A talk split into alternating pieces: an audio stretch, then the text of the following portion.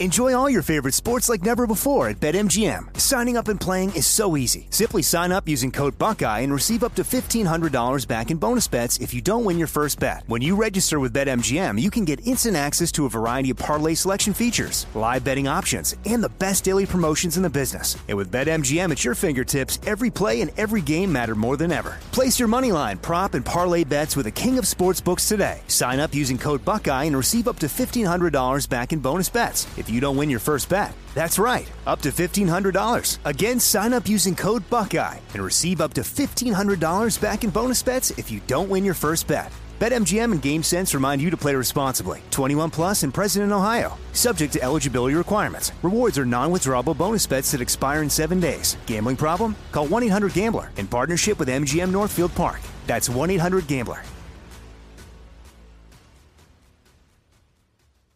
What's up? This your boy Lil Duval, and check out my podcast, Conversations with Unc, on the Black Effect Podcast Network. Each and every Tuesday, Conversations with Unc podcast feature casuals and in-depth talk about ebbs and flows of life and the pursuit of happiness. Unlike my work on stage, I tap into a more serious and sensitive side to give life advice and simply offer words of encouragement, yet remind folks to never forget to laugh. Every Tuesday, listen to Conversations with Unc, hosted by Lil Duval on the Black Effect Podcast Network, iHeartRadio app, or wherever you get your podcasts. Presented by AT&T. Connecting changes everything.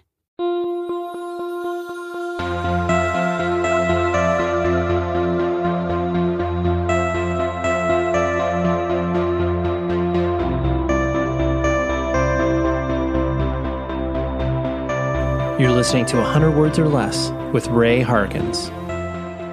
Hello there, humans. Thank you for showing up for this podcast because it is a great one. And I am not just saying that because I am the host, but it's because of our guest. And our guest today is Emma Ruth Rundle. She is a musician from the Los Angeles area. Uh, she's recently moved up to the Pacific Northwest, but uh, just released a incredible record called Engine of Hell. And you should actually just check out all of her stuff because I personally am a very large fan of what she does. And um, yeah, we did the damn thing. We talked about independent music. We talked about her experience with it and her interesting upbringing within the context of a, a music store, an actual music store, not like a guitar center, but a music store. Talk about that in a moment, but uh, hopefully you're doing all right as we head into the Thanksgiving break. Uh, I know Thanksgiving is a terrible holiday and which shouldn't be celebrated. but at least it gives us time, you know, off work where we're able to spend time with the people that we care about. And I hope that is what you're doing. And then I also hope that uh, maybe you consider not eating meat. You know, that's kind of my whole vibe. And I just always like to put it out there because, uh, yeah, it's, you know, the, the less suffering in general is a positive thing. And if you're ever looking for uh, tips in regards to what to eat and what to do for vegan and vegetarians Thanksgivings, uh, don't hesitate to reach out to me at 100wordspodcast at gmail.com. Or if it's just a matter of like, hey man, I don't agree with you, but uh, I really like this episode, or like you should have this guest. Whatever it is, I welcome it. As long as you're not like calling me names, because I, I, don't, I don't react well to name calling.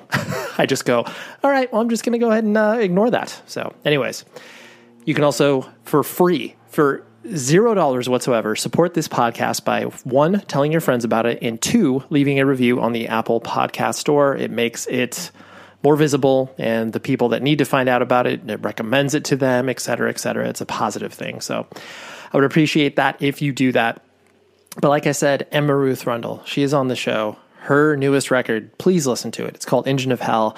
It is a uh, I mean, it's not an easy listen, but at the same time, it's very, you know, quiet, but there's just there's so much going on, and I really enjoyed it. Frankly, it's my favorite thing that she has done uh, since her. Uh, I think it was the 2016 record, "Marked for Death." I really enjoyed that one, but um, yeah, it was uh, it was cool to chop it up with her because uh, she's done a lot of cool stuff, including a split release that she did with uh, Thou. And man, that is a crushing, crushing piece of music. I love it. So Here's Emma Ruth Rundle. And of course, I will talk to you after the end of the episode because then I tell you who's coming up the following week. You know, it's always a nice little tap in at the end. So here we go. Let's talk to Emma.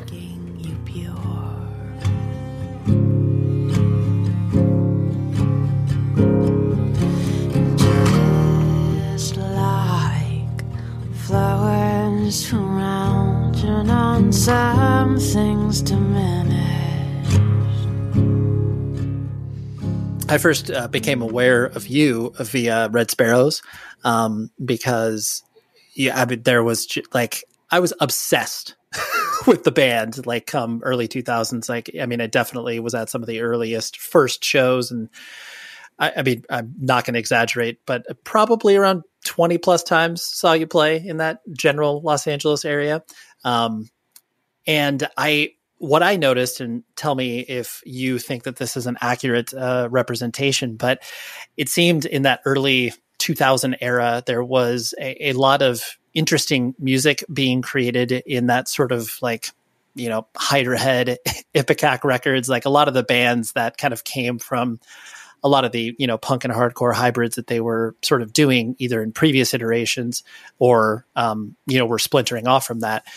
But um, you know, as you were kind of experiencing that, did it feel like there was some sense of, uh, I guess, community, or that there was like a, you know, furthering the boundaries of what uh, a typical, you know, quote unquote rock band would sound like?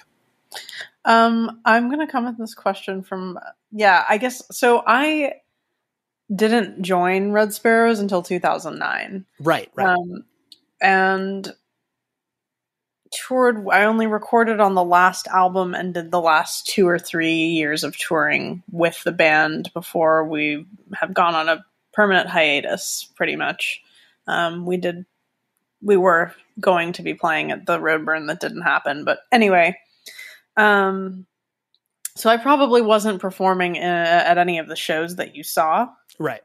Um, i i too was a fan of post rock and I myself had gone to see Red Sparowes play a bunch as well and was a super fan.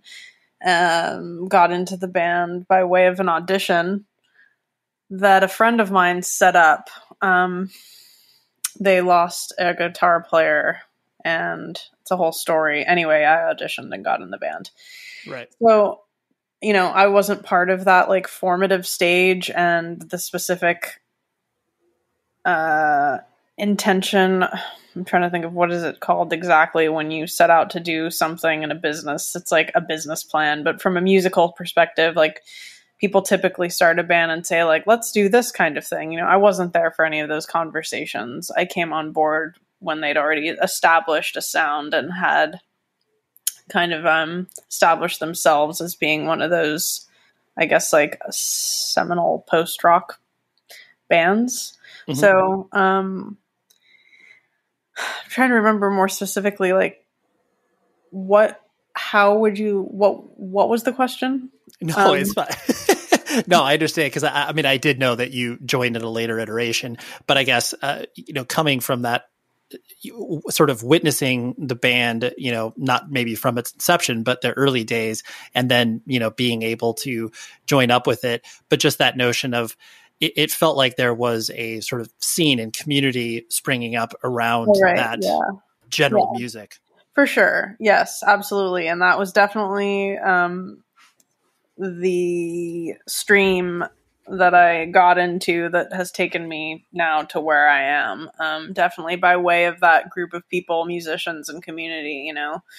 Um, a lot of that Hydra Head stuff their bands and people and I think some of it even connects to, you know, like the hardcore scene, post hardcore music, if how everything's connected. I mean, like I first met Evan, for instance, when Red Sparowes was touring with Young Widows.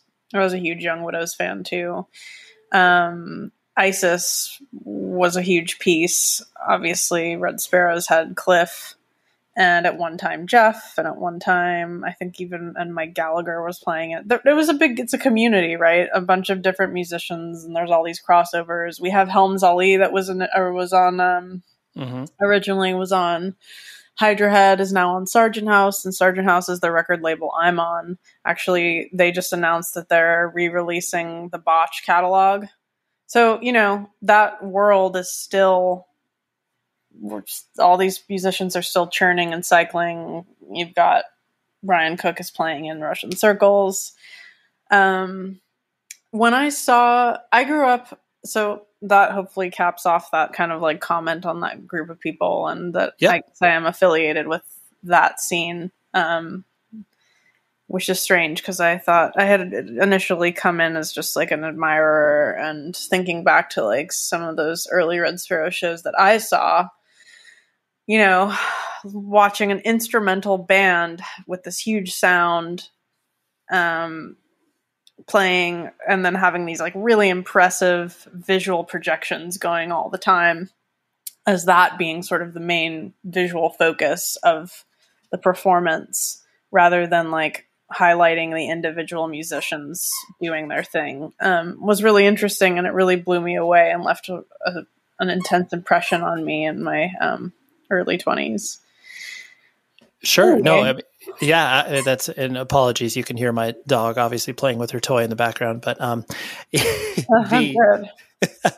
uh, but no, I do. I, I I'm glad you not only you know uh, became a part of it and were inspired you know by a lot of those early relationships of going to shows and stuff like that but it, it was interesting because I, I did feel like a lot of it was this uh, outgrowth of people who had been you know existing in the heavy music scene whether it's you know punk hardcore whatever you want to label it but then feeling like they actually could expand upon that but still have the same sort of DIY principles. And to your point that's exactly what I think Sargent House exists in as well, where it's like all these people have come from varying DIY backgrounds, but still have that through line that is really important to them, regardless if their music is sonically akin to what they did, you know, when they were in their first bands or whatever. Right. Yeah. Yeah, it's cool. It's an interesting it would be interesting to see like the family tree of bands and what it all leads back to, but Yeah, absolutely. Um, and like you mentioned, kind of putting the the spotlight squarely on you. Uh, like you said, you were born and raised in uh, Los Angeles. Where I guess where in particular, because obviously L.A. people, you know, close their eyes and imagine the Hollywood sign or whatever. Were you, uh, you know, in downtown proper? Were you in the Valley? Where were we at? I was birthed in Santa Monica. Um, I grew up then um, down by the 10 freeway on Robertson. And then then my parents split up when I was like 3 and my dad moved to Echo Park and my mom stayed in West LA and so I kind of split my time between the different sides of the city until I got a little older. I um, went. I have a kind of tumultuous teenage years story that involves going outside of Los Angeles, but I'm the only like school. The last high school I attended out of the many schools I attended was Eagle Rock High School. Hmm. I didn't graduate. Um, I tested out, and I lived all around LA uh, in my adulthood, mostly on the in Northeast LA, and then went to CalArts for a year, moved to New Zealand. I didn't. I just keep leaving LA and and then coming back. I don't think I'm gonna come back again or go back, but I grew up on both the west side and the east side. Right. You Not in the, the valley. you got the full run of the experience as far as Los Angeles was concerned. Yeah, had lots of homies in the valley though, so Right. Did you? uh So I, I'm guessing that because of uh, you know, I mean, uh, as you're moving all over the place, uh, d- were friend groups kind of difficult to hold on to because you were jumping around to so many different schools? Um, I have one group of friends from, well, they're really my sister's friends, or at least they started out as my sister's friends. Um, that we are all still, there are like five women that we still meet up and we still talk, but I don't have friendships from childhood or teen years that have really endured otherwise. Yeah, lots of moving around. Um, and be- and because of that too was there um because i know there's always that idea when you go to a new school of reinvention of like oh i was known as this person at this school but now that i can you know start with a clean slate i'm going to be this sort of person did you uh you know try on different uh, skins as you were going between those schools No, not really. I mean, it was no, yeah you're not like a super pleasant thing for me to like reflect about, um, to reflect on. Sure. No, totally Yeah. understand. Yeah. There's, I mean, especially when you, um, are moving around so much and there is you know maybe lack of stability in general um, yeah that would be definitely like a theme. Right. Which is i'm guessing obviously what led you to uh, music in certain respects because there's that i guess built-in community of being able to show up at the same place and see some of the same people from show to show?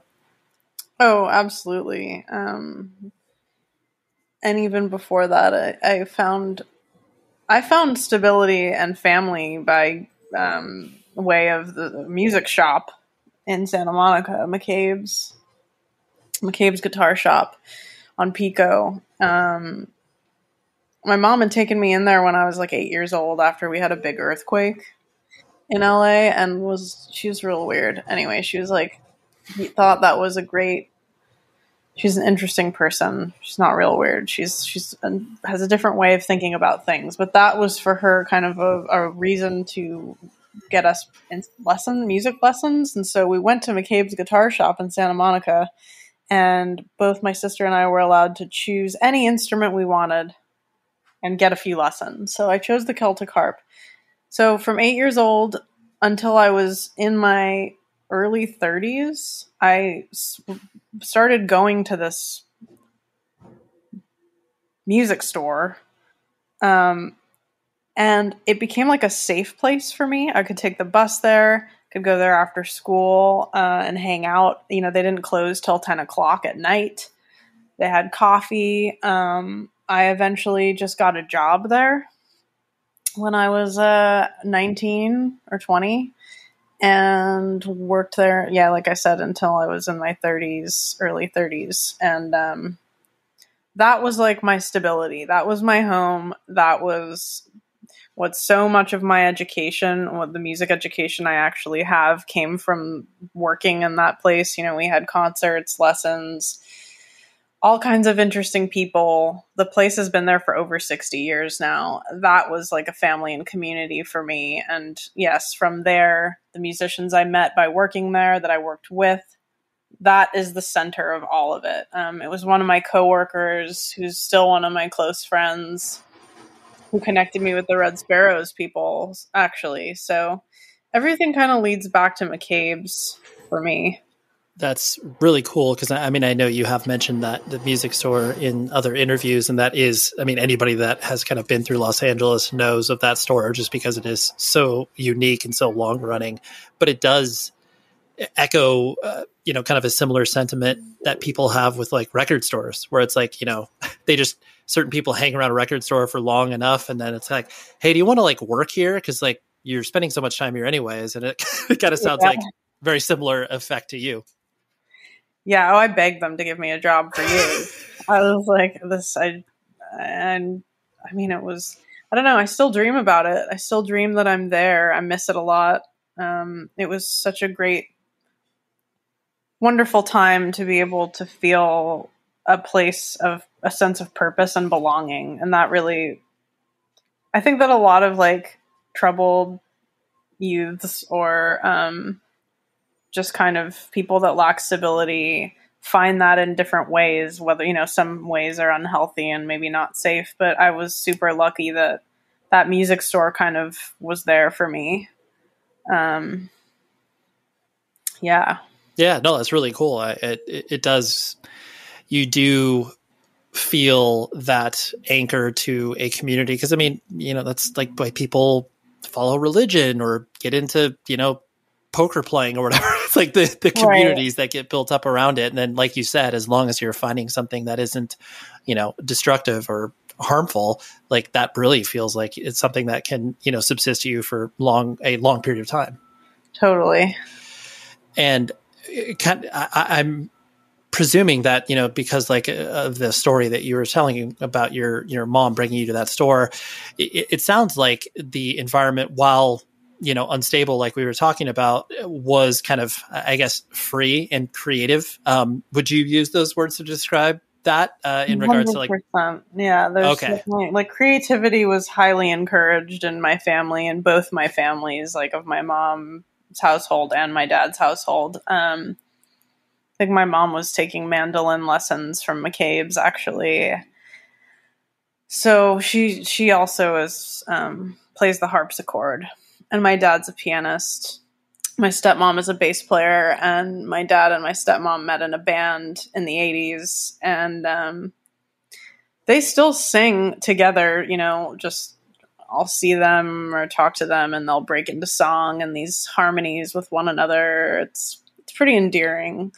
So, and my stepmom's a painter as well. My mom does all kinds of creative stuff and my dad is he's a deep he's actually studying philosophy at the college here in Portland now. Um so yeah, interesting folks. Um, Sure. well, I, I definitely sense a theme that you could explore whatever passions you may have inside your head, even though they may be quote unquote unconventional. Yes, absolutely. Yeah.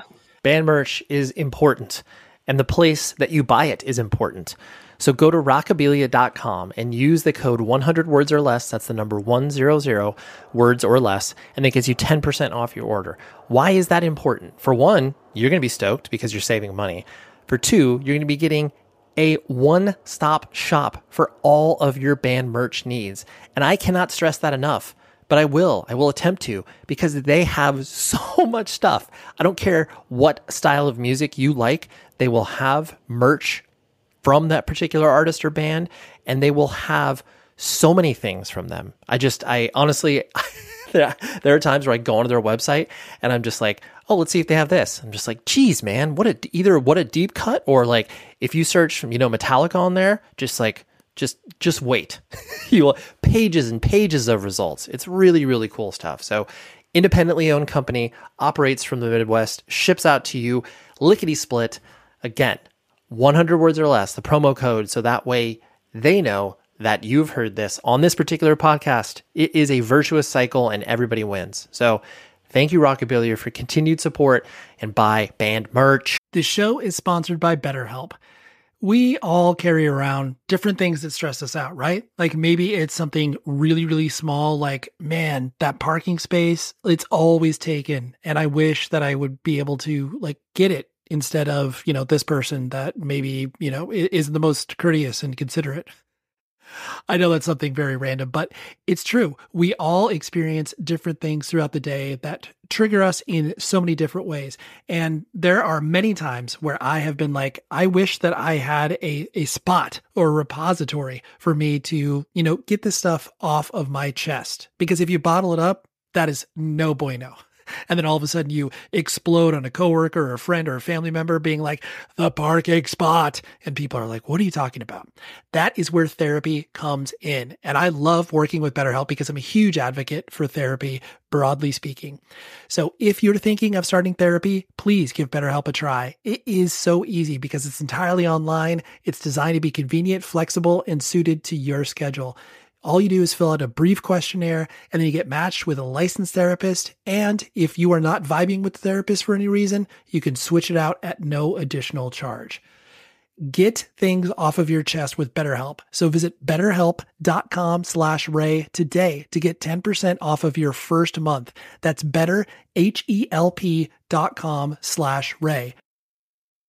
Uh, from what I understand about your sort of musical instrument trajectory, you know, piano is kind of where you first started off, and then uh, Celtic harp. Or I know some people say Celtic. I don't know what the uh, the official. I say Celtic. That's Okay. how I say it.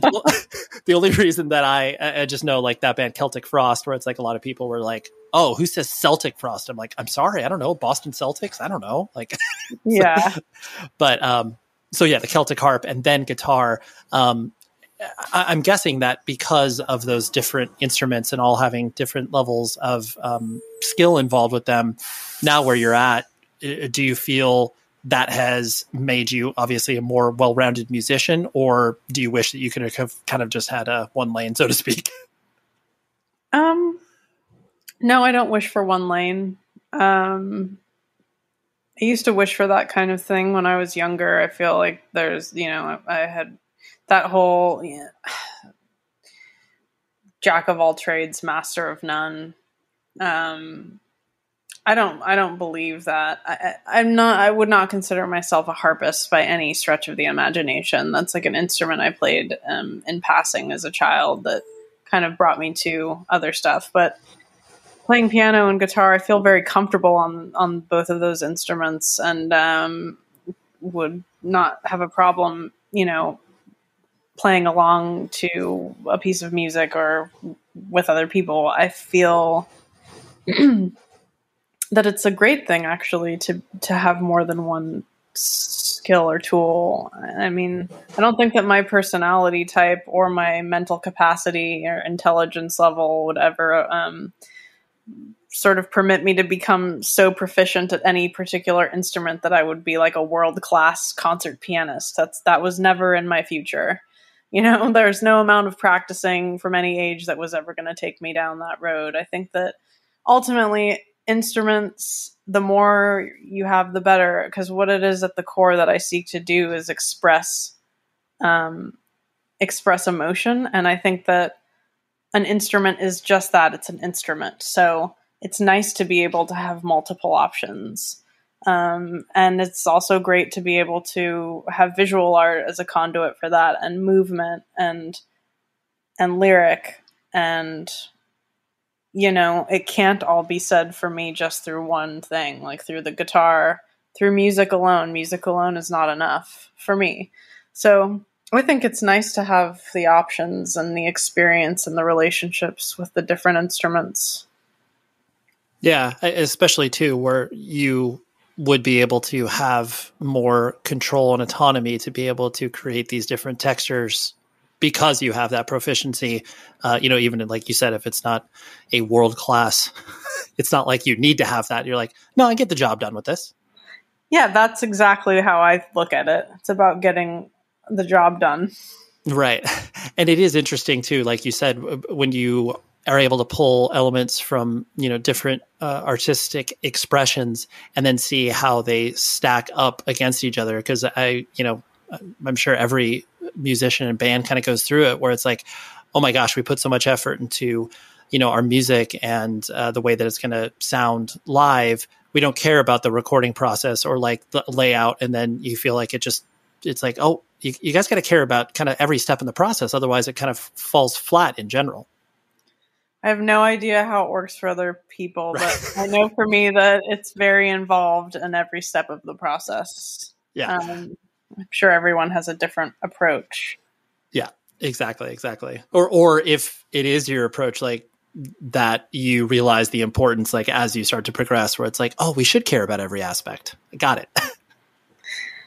yeah, I don't know. I mean, I know that in like bands, you know, in Red Sparowes, different members had different sort of responsibilities because that it's too much for one person to do or someone happened to be more proficient at one thing you know like Andy would set up the projector. It's nice to have, um, you know, uh, there's some word for like task management within a band, but when it's just you, you know, I, I definitely have people helping me. I have like my team and Sargent House, obviously, but I'm very involved in every single thing. I don't think everyone needs to be. I think there are pr- plenty of very valid artists who are like i make music. That's what i do. I don't want to have anything to do with the artwork. Have let's get this artist to do it. And uh, there's nothing wrong with that at all.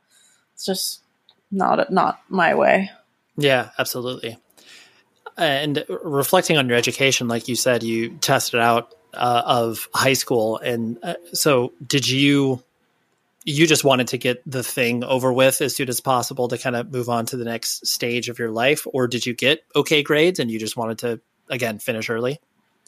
I was not able to function in society. I um, had been through a lot of really strange and traumatic incidents in my teenage years. I'd been living in a um, a sort of reform boot camp type place uh, run by a cult in a desert doing manual labor. And when I came back and tried to like reintegrate into regular school, I like wasn't able to do it. I couldn't I was pretty messed up. I couldn't really relate to other people. I found myself kind of just like out of place, out of time and like I mean I tried to go back to school. It just didn't work. I guess now I know that I have PTSD, you know, look back on it. And so I just I tested out of school. There wasn't any reason for me to be there, and I wasn't necessarily um, having a good time or doing not Sure. the school's a good time for anyone, but the school I was in, I don't know. I Yeah. I was just I didn't I was like I don't this is I'm not doing this. So Yeah, we have the California Pro- proficiency exam. So you I didn't have to wait till I was 18 to get a GED. I could just take the proficiency exam at 16 and didn't have to go anymore. Mhm. Yeah, right. This this is an environment. It's not for me. I'm not uh, ready for this. So let's go ahead and you know figure out what next steps look like. I totally get that. Yeah. Yeah. it was more like I would have been ready for this, but the things that I've have done since what this was just so beyond what was age appropriate, you know, that I don't know. yeah. Yeah. It's uh, well, yeah. It's difficult when you are. Um, yeah, not only are you raised in an unstable environment, or like you said, you know, you're you're getting exposed to a lot of things that you know people your age shouldn't be exposed to, and then on top of that, here's this whole thing called school, which is already overwhelming for most kids that even do have some stable environment. It's like that's just a, a lethal combo. Yes. I I would not you couldn't pay me to go back to that age. Yeah, Like there's just not a chance. yeah. No, I I, I I appreciate that. Um, and I, I have a lot to be grateful for you know like i'm super glad i have such interesting um, i've had such interesting people in my life and i have a great relationship with with my parents more so now. And so that's good. Yeah, absolutely. yeah. The um and so as you started to you know i guess quote unquote go out in the world like where was your exposure to the more you know uh, indie diy stuff like going to you know shows that are obviously different from uh, concerts like where were you um yeah where where did you get intro to that Oh, interesting. Okay, well, growing up in LA, I'm I'm trying to think about. So when music started happening for me in more of like a setting where I was like playing in people's garages and like jamming with so and so down the street and like this guy in the valley, whatever. I'm trying to think of some of the earliest shows I saw that weren't, you know, get a ticket to go. There was a there was a punk music store called Headline Records. Did you Oh, know yeah. Did oh you yeah know that spot? i definitely uh I, I- think i only saw one show there but uh yeah i went to that location uh, a few times just to record shop Yeah, yeah. I saw a bunch of shows there. Um, that was probably when I was like 15, 16, would see shows at Headline Records. You know, all the clubs in LA that would have any shows that were underage, all ages, not underage, all ages. right right word uh, I would go to. Um, that was just one of those things, uh, such a struggle being a young person who, because I was really taken with music at a very young age. You know, like by 12, I was wanting to play guitar and wanted to be Jimi Hendrix playing guitar. Like, um, and then I loved industrial music. It just, I all I wanted to do was be part of music and be around music. And all of the shows were just like, no, you can't get in, you know? So I'm trying to think back, like, yeah, headline records, shows and hit the- did you hit people. I was about to say, did you hit the Cobalt?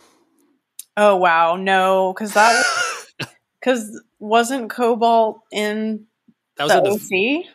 no, that was the Valley. Like that Oh, was like was oh that Yeah. was the Valley. yeah, that was deep in the Valley. I remember playing a couple of shows there. That I just, Wow. that was always like you know it was past Los Angeles, obviously, like the you know LA proper, and uh, but oh yeah. my god, I've tried to play there. This is bringing back some crazy memories. Wow. Okay, so like, yeah, I definitely tried to get a show there. You know, when you're like young and you're trying to get shows. sure, Wow, that spot. I actually lived behind a DIY venue for a second in Echo Park that isn't there anymore. It was like right on Sunset. okay. Um, Did you hit the uh, the smell or anything like that? oh yeah. oh yeah. yeah, yeah. Oh yeah. um, God. Wow. And like what you know, like as you were kind of going to these shows, you know, as a as a, uh, a young woman, um, were you, I guess, like identifying with any particular scene, so to speak? Like, you know, were you like, all right, I'm like, uh, you know, the, the punk person, or I'm like, you know, a hardcore kid, or were you just kind of like, I just, I'm like soaking all of this in because I find it all interesting? I would say probably the latter. Yeah, I was just kind of like, you know, if anything, I probably would have been called a goth and okay. just kind of was around and seeing whatever music I could. Um, and my tastes are still very broad. I, I never was in a particular scene um, in that way. No. Sure, right. I mean, it, and I know like uh, kind of what we were previously talking about, where it's like you know you are uh, I, you are putting on different identities, eh, not in a bad way. You're just like trying stuff out, like as you're going to school, where it's like, okay, maybe this year I'll be the sports person or whatever, and then, you know, using that was not my that was not yeah. my no, no, yeah. I was to be clear, I was using an example, but just the the notion of like, uh, oh, I am, you know, I get into the casualties. So like, of course I'm going to, you know, get Liberty spikes and, you know, have a spike belt or whatever. But it, it sounds like you didn't fall into any of those. Uh, no, no, but I was certainly always friends with that. You know, like at any school I went to, uh, the, I would gravitate towards the, the more eccentric groups of people. And like, for sure, the punk rock people were safe to hang out with the goth people were safe to hang out with. I mean, yeah, the truth of like the things that usually drove me towards a crew of people was like, hey, do you have any cigarettes? like, you want sure. to smoke in the alley with me or something? Like, cool, we can be friends. Um, unfortunately, that was I, I, probably wouldn't have gotten along with the straight edge hardcore kids, if you know what I mean. Um, I as a literal straight edge 41 year old adult uh, i knew straight edge kids that uh, i would definitely not have been like oh emma you should meet my friend who may knock the cigarette out of your hand and uh, do something stupid to you. So yeah right i feel, right. I feel yeah yeah yeah. And i you know hardcore was like a thing that i didn't even really know about until i got older and got introduced to like post hardcore music through bands like Young Widows. I, I, like didn't have a hardcore phase as a kid, um, and it wasn't something that was like cracking around my peer group or around people that I knew or in any of the schools I went to. Um, yeah, so, I do. Yeah, uh, no, it, it, I mean it's true because I, I do think that like once that hole opens up you know, you start to go down your layers of like, okay, here's, you know, I, I get, you know, Bauhaus begats Cure, begat like, you know, e- each lane the person starts to travel down, there's only so far before it's like, okay, I think I've reached my limit. And yeah, if you don't care for the overly aggressive music, there's no reason to keep going like, like yeah i'm fine with no effects. I don't need to go any deeper. Like well i mean i loved aggressive music. I mean okay. i saw cannibal corpse play like six times as a teenager. Hell um, yeah. Hell yeah. I was definitely into that. I i loved skinny puppy. I love that was more metal and industrial. I just didn't i didn't know about hardcore music. I don't think we had a hardcore scene that I was ever we there was no scene I was introduced to when I was a kid that was sure. hardcore scene. So I didn't even know about it till I got older and was in bands with people that were in hardcore bands. But um right. Yeah, you're like, "Oh, what did you guys do? Oh, wow. Right. That was a, that was a thing." Yes, yeah, so I got my education about hardcore just later in life. But um I'm trying to think of other things like as I got older in my 20s and kind of shifted away and more into like I don't know, indie rock stuff. There was like a scene in Echo Park playing at places like Pehrspace. Um, and again, that venue that I lived behind, I can't even remember the name of. I have a very bad memory. Dr- drugs are bad, kids. All drugs good, are bad. um, but there, there was a great scene uh, for DIY venues like that. I don't know what it's like anymore. Um, yeah, the smell always threatening to close. I feel like they're still open. Yeah, I think so too. Yeah. I, I, mean, it is hard to have those transitory all ages spaces that are not, were never meant to be an actual quote unquote venue. Um, it's, you know, that there's only a certain lifespan on those, and those are the ones that you have to hold on to for as long as you can. right. Totally. Um, And so as you, you know, were working at the music store and like you said, kind of really started to become immersed in just, you know, being creative, obviously having a job, being out in the world. Uh, did you always, I guess, like want to play in a band or was that kind of just a function of what you were surrounded by that you got thrown into these, you know, uh, interesting opportunities? I wanted to play music. That's all I wanted to do. I, I, wanted to be an artist. I wanted to be a visual artist from a really young age. And then, from like I said, about age 12, I wanted to be in a band. I wanted to play music. I wanted to play heavy music. Um, so, yeah, then as I got into my 20s and started actually playing in bands and started touring and doing that kind of stuff, it was all I wanted to do. I think at some point I was in like two or three different projects and working full time. I don't know how I did that. I guess that's just being young, but like driving all around LA, like downtown rehearsal um, is actually, you know, called downtown rehearsal. The rehearsal space is down there. Um, driving there, being there at night after work and on the and on any off day, you know, anytime I was had off of work, I was spending at shows, write or writing music or doing band practice with some project. You know, right? That was the entirety of my twenties, probably. Um, and did did you necessarily? I mean, I know you cared about the music you were creating, but did were you just kind of throwing yourself into a lot of these uh, projects, being like, I'm interested in creating. Um, I don't necessarily care too specifically about what style is being created. I just want to accumulate these experiences. No, I think I was. Um, I I cared very much about what I was saying with my music and my instrument. Okay. Um, that's always been really important to me. Like, I would never be able to have an, a situation where it's like, oh, I was in a band, but I wasn't aware of the politics or like uh, you know not that I've never been in a political band. I guess I'm trying to say like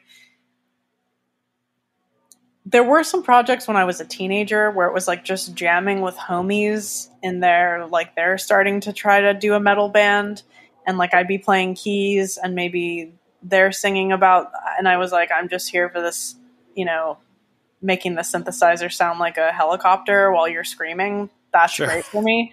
But I think once I was in my 20s and I was like taking music seriously, had gone to art school, blah, blah, blah, like there was no like, sure, I'll show up and just kind of play guitar for your band. No, I, like everything was, you know, with purpose and intention and wanting to be an active um, member in the community, like contributing to uh, music that was interesting and relevant and had to do with my feeling. I mean, I think when I joined Red Sparowes, I was it was interesting for me because I had been singing and you know doing songwriting and performing um, more like I do now but before Red Sparowes, and when I joined Red Sparowes, I like abandoned the singing thing to play guitar. So that was like a concession. But I really put my emotion and feeling into every guitar line I wrote and played, and and even the other parts, like the guitarist Josh, who I who left and I replaced. All, I learned all his parts and felt very connected to it. I think like there was nothing nonchalant about it for me. I took it very seriously mean, the first couple times I went to play with Red Sparowes, I was like vomiting in a cup in my car because I was so nervous. um, you know, like I take everything really maybe too seriously. Enjoy all your favorite sports like never before at BetMGM. Signing up and playing is so easy. Simply sign up using code Buckeye and receive up to $1,500 back in bonus bets if you don't win your first bet. When you register with BetMGM, you can get instant access to a variety of parlay selection features, live betting options, and the best daily promotions in the business. And with BetMGM at your fingertips, every play and every game matter more than ever. Place your moneyline, prop, and parlay bets with the king of sportsbooks today. Sign up using code Buckeye and receive up to $1,500 back in bonus bets if you don't win your first bet. That's right, up to $1,500. Again, sign up using code Buckeye and receive up to $1,500 back in bonus bets if you don't win your first bet. BetMGM and GameSense remind you to play responsibly. 21 plus and present in Ohio, subject to eligibility requirements. Rewards are non-withdrawable bonus bets that expire in seven days. Gambling problem? Call 1-800-GAMBLER in partnership with MGM Northfield Park. That's 1-800-GAMBLER. This is it. Your moment. This is your time to make your comeback with Purdue Global. When you come back with a Purdue Global degree, you create opportunity for yourself, your family, and your future. It's a degree you can be proud of, a degree that employers will trust and respect. Purdue Global offers working adults like you over 175 flexible degree programs to meet your specific career goals. These include associate, bachelor's, master's, and doctoral degrees and certificates. Purdue Global degree programs range from nursing to business to communication and more. Whatever your interest, we have the degree that will move you forward. You have the knowledge, you have the experience. Now it's time to get credit for the work you've done and earn the recognition you deserve with Purdue Global, Purdue's online university for working adults. You know you're worth it. We do too. So don't wait another second to get the degree that will take your career to the next level. Start your comeback today at purdueglobal.edu. well, I, I mean, I appreciate that um, description because I do think that. I mean, honestly, I, I, I think that especially as you're trying to, you know, find your creative voice and you know, you know, sort of directionally speaking, the way you want to head, and you care about it so much, like you know, that is a meaningful thing. It's not just like, oh yeah, I, I guess I'm just gonna like play in a band. Like, what what what type of music is it? oh, live live music. Okay, cool. I'm into it. It's like, no, that's yeah, that's not cool. I mean, um, that works for some people. It does. yeah, totally. Yeah, you're like, I'm just not going to play in your '80s cover band. It's fine. It's fine. um and, kind of on that that same tip, like you um, with the uh, all of the different projects that you have done from you know not only playing in bands but then doing you know collaborations like obviously what you did with uh, Thou last year and I know that was recorded um, you know even further back than when the record got released um, why why are these collaborations uh, important to you? Is it just the the sheer idea of working with people whose art you respect, or is there uh, some other motive beyond that?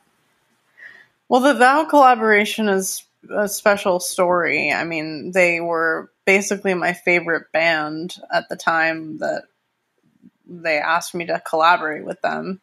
So that was like a a real like fantasy come true. You know, I just was listening to Thou exclusively. I mean, I listened to them pretty heavily for several years, and then was just listening to Thou. Um, so that was important because I mean, if your favorite band asks you, "Hey, do you want to do something?" You, I mean, I would have been a fool to say right. no. Everything right. in my being was like, "You have to say no. Go hide under a rock." And disappear as fast as you can so no one knows that you exist which is like you know what my um, in, internal dialogue is constantly saying but then we wouldn't be having this conversation. Um, and i got to do that. It was it was wonderful. It was super i learned a lot. I gained a lot of friends. Um, those people are radical wonderful so smart and real special. Um, so that was a special collaboration you know um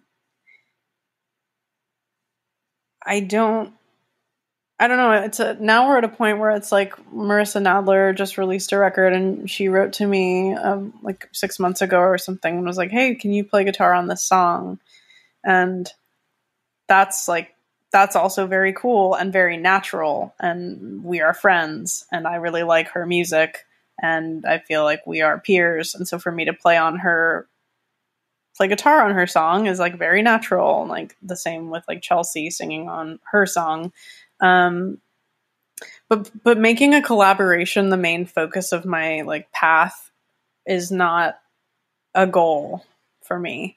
Um, I couldn't say no to Thou because it was such an important thing for me as an artist. But um, for my future trajectory, I'm not like actively seeking collaborations. You know, I'm, I'm working very hard on what it is that I'm doing alone. Part of the reason why I made a record just now that's like almost has no instrumentation on it. It's just extremely bare.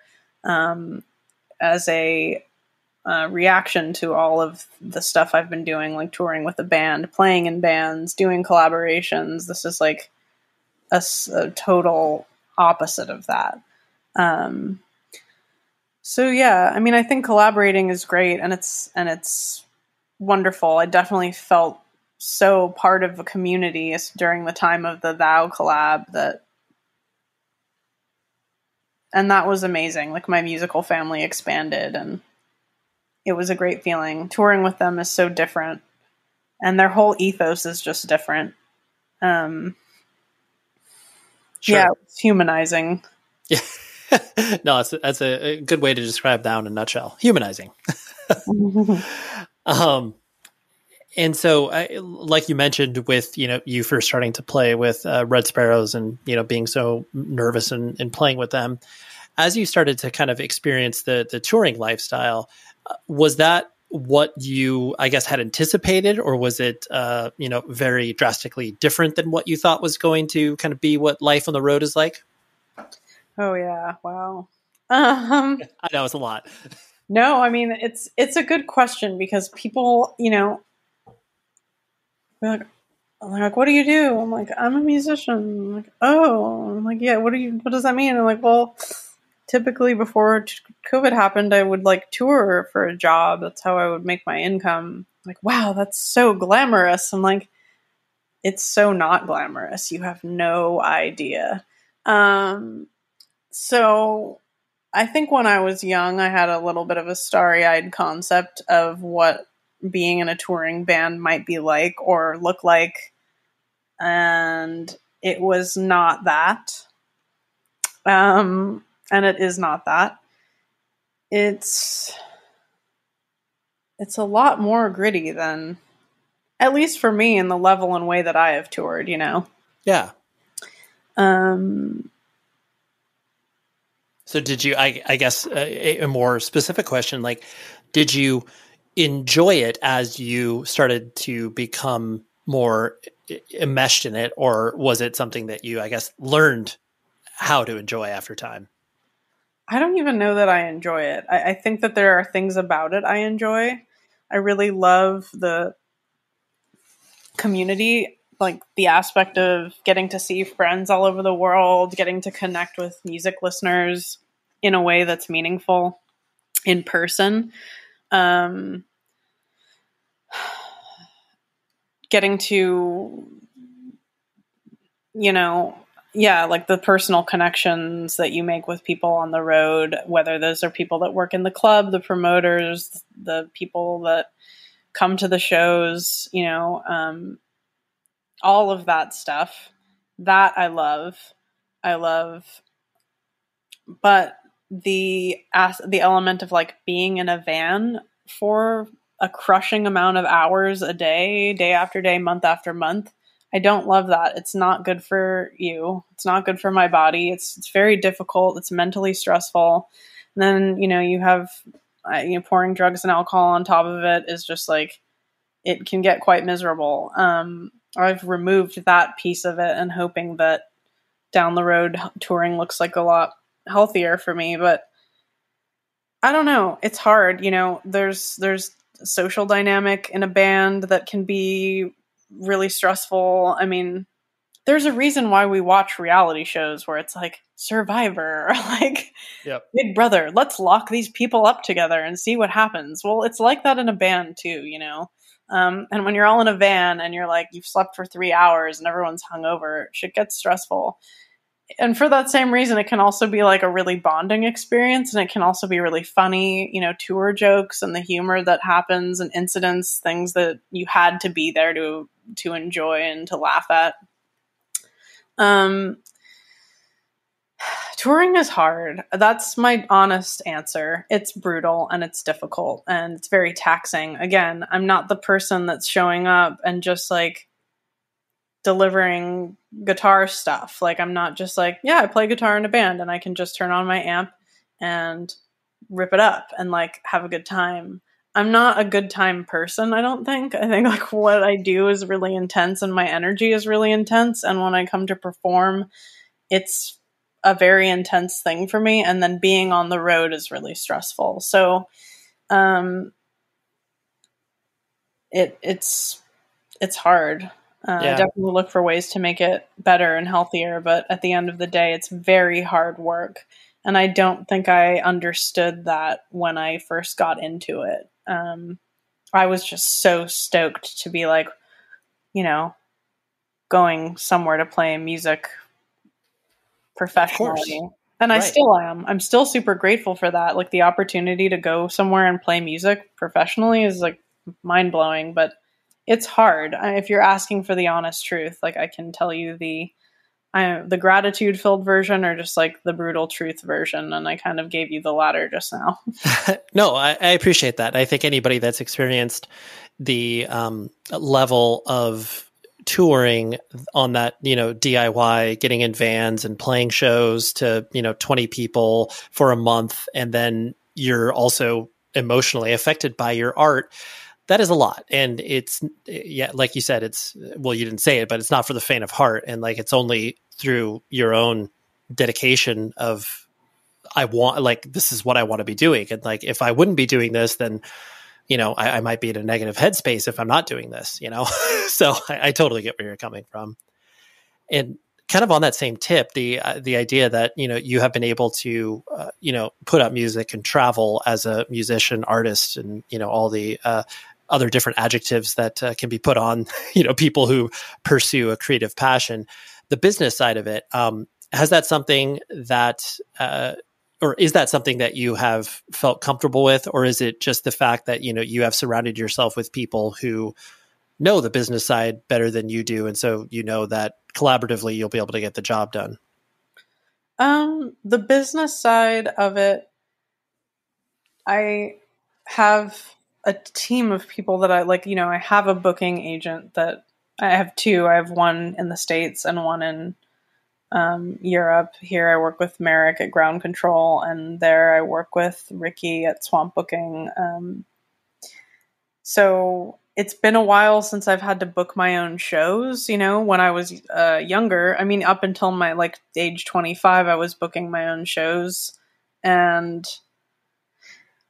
I'm very super grateful to those people. And for the business stuff with record label, I've been with Sargent House since Red Sparowes. So my entire solo career has been in the hands of Cathy Pellow and Mark Jaton at Sargent House. So there's not, you know, anything we have to navigate from a business perspective. Um, like I did a movie soundtrack. I, I did a score for a film that will be coming out next year. The director's Riley Stearns. The movie's called Dual. Such a great experience. Um, but like there was some business element there that was new that needed to be navigated. You know, how does a how does it work to be we you know the director and I have a great relationship, but there's always like this there's a contract and a business thing that needs to be sorted out, and that that's not something I would do. You know, Sargent House represented me in that case and took care of all of those details with the producer. Those it's like um I'm not saying I mean I have people that are part of my music family team that Mhm. help me with that stuff. I mean that doesn't that doesn't mean that I don't know what's going on and I have no idea how any business works. Like I try to be intelligent, but I'm not I'm I'm not DIY in that sense where I'm like negotiating that kind of stuff on my own. Right, right. Well, there, yeah, there does come a point where, especially if you're trusting other people to help you out, it's like, oh, yeah, like this allows me to focus on the thing that I care about the most, which is, you know, the creation of the art. Right. Yeah.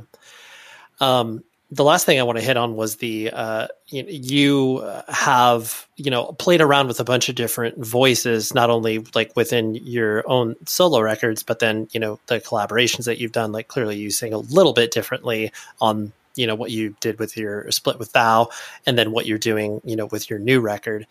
Um, is that something that uh, I guess is intentional with each project as you're going into it, where it's like, okay, I am going to do or I'm going to try to do this specific thing, and then you kind of follow where the music takes you, or is it all just based off of kind of instinct that you are walking into these experiences with?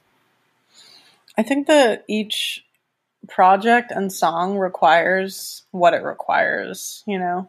Um, there's just like a technical a- element of the voice that in singing with thou um, thou is a loud band. And for me to sing in any way that's going to get over the wall of amplifiers uh, that has to be what we call the chest voice. It has to be like project uh, projecting um, with volume to hold any kind of space in that band. Uh, that's just like a technical piece of of it um, and why I sing that way on that record and on the record I just am about to release. Um, um, Engine of Hell, I sing in falsetto quite a lot because I'm not, com- my voice isn't competing with anything. I'm playing the piano like and guitar barely. Um, so the volume is very low and, and I can sing in that very fragile, quiet manner to deliver a different energy um, and a different state with intention, which wouldn't be possible. These are all things that I've had to learn as a musician and as a vocalist over time, you know, and like in Marriages, there were some songs I would kind of work on guitar stuff by myself in my apartment unplugged and and I would sing in like little falsetto phrases and da da da. And then we'd get into the rehearsal room with the drums, and Greg would be playing bass, and I got my guitar plugged into my Marshall, and I'm trying to sing that like falsetto line into a microphone, and it's just there's not a chance in hell that that's going to come out and be able to be heard. I mean, even singing in the regular voice at full volume, we still struggled to get it above the band. So. Um, that's one reason why there are different voices and they're different colors, you know. Um, the energy of Engine of Hell is very different, and it's it would be inappropriate to sing in a forceful way over the songs, over the lyrics, and of the of the album. The dynamic is so different. Um, it required a different delivery. So, I think that if anything, it's it, it's something I can look at in my own work and see how I've developed as an artist and actually honed my tool set to know that it's when that's appropriate and how and why that will work now. Um, whereas when I was younger and I was just like, but why why can't I sing like this in this loud band? I you know right. like the Cocteau Twins, like you know da da da da. Um, yeah. Right. Yeah. It's like there's yeah there's definitely you know you you in the same way that uh, people approach different energies in rooms that they walk into where it's like oh yeah like maybe i can't be yelling in here. Like this is not the vibe of what this is this is calling for. I need to listen exactly. to what what the art is. Yeah. Yeah um, well, Emma, thank you so much for hanging out. I honestly appreciate you letting me uh, randomly ping pong around your uh, musical life, but I appreciate it. For sure. Thank you for all your thoughtful questions and your time. That is indeed what is up. Emma Ruth Rundle, please listen to her music. I implore you, and you will uh, you'll thank me for it, or you'll just listen to it and you won't thank me, and you'll just be like, "Hey, cool. I, I like dipping into the new music, even though, you know, she's been releasing records for quite some time. But shout out to Emma, shout out to her publicist Bailey, who brought the idea to me. And I was like, oh, hell yeah, I love Emma Ruth Rundle. So it's always a nice virtuous cycle when I can thank the people who make this show happen and make it easy for me to talk to interesting people. So thank you for that. Next week, this is uh, this is a really random one but uh, random in a very good way. So, Numero Group is a rad record label. Um, kind of started in Chicago and then has since moved out to uh, Los Angeles. But you know, they're a record label, so they can be located anywhere. But um, Ken Shipley, he is one of the co-founders of the label, and Numero Group is probably one of my favorite record labels around because of the attention to detail that they put into stuff. So they've recently started to reissue some like really, really classic screamo stuff, like foundational aspects of that particular music scene from, you know, Indian Summer. Um, they've done some, uh, I'm totally blanking on some of the other stuff, but regardless, really, really cool. They also traffic in a lot of like old gospel music and soul. And their mission is to bring music that has been completely either forgotten about and lovingly document it. Oh, actually, Codeine. That's another one. Um, but Codeine, I know, was not. They're, they're more the slow core side of things. But regardless, Ken Shipley is on the podcast next week, and I am incredibly excited about it because, uh, you know, he, I mean, he does interviews, but not a ton of interviews. And I don't think he's done a podcast before. So, anyways, that's what we got next week. Ken Shipley, stoked and uh, have an okay holiday. Okay, just be thankful. That's ultimately all I really want anybody to experience at Thanksgiving is you know being thankful. So until next week, please be safe, everybody. The show is sponsored by BetterHelp. Trust me in saying that no matter who you are, mental health challenges can affect you, and how you manage them can make all of the difference. That's why everyone should have access to mental health support that meets them where they are and helps them get through. BetterHelp provides online therapy on your schedule. It's flexible, simple to use, and more affordable than in person therapy. Connect with a licensed therapist selected just for you. Learn more at betterhelp.com. That's betterhelp.com. Whether you're a savvy spender maximizing your savings with cashback rewards, a thrifty rate watcher seeking the lowest interest, or a travel enthusiast looking for extraordinary perks, Kemba Financial Credit Union has a visa to complement your lifestyle and unique needs. Apply today at Kemba.org to unlock a limited time 2% cash back on purchases and pay 0% interest on balance transfers for an entire year with a new visa from Kemba. You deserve a card that works for you. Restrictions apply. Offer ends June 30th, 2024. As the number one audio company, iHeartMedia gives you access to all. Every audience, live conversations, trusted influencers, and the insights and data you need to grow. iHeartMedia is your access company. Go to iHeartResults.com for more.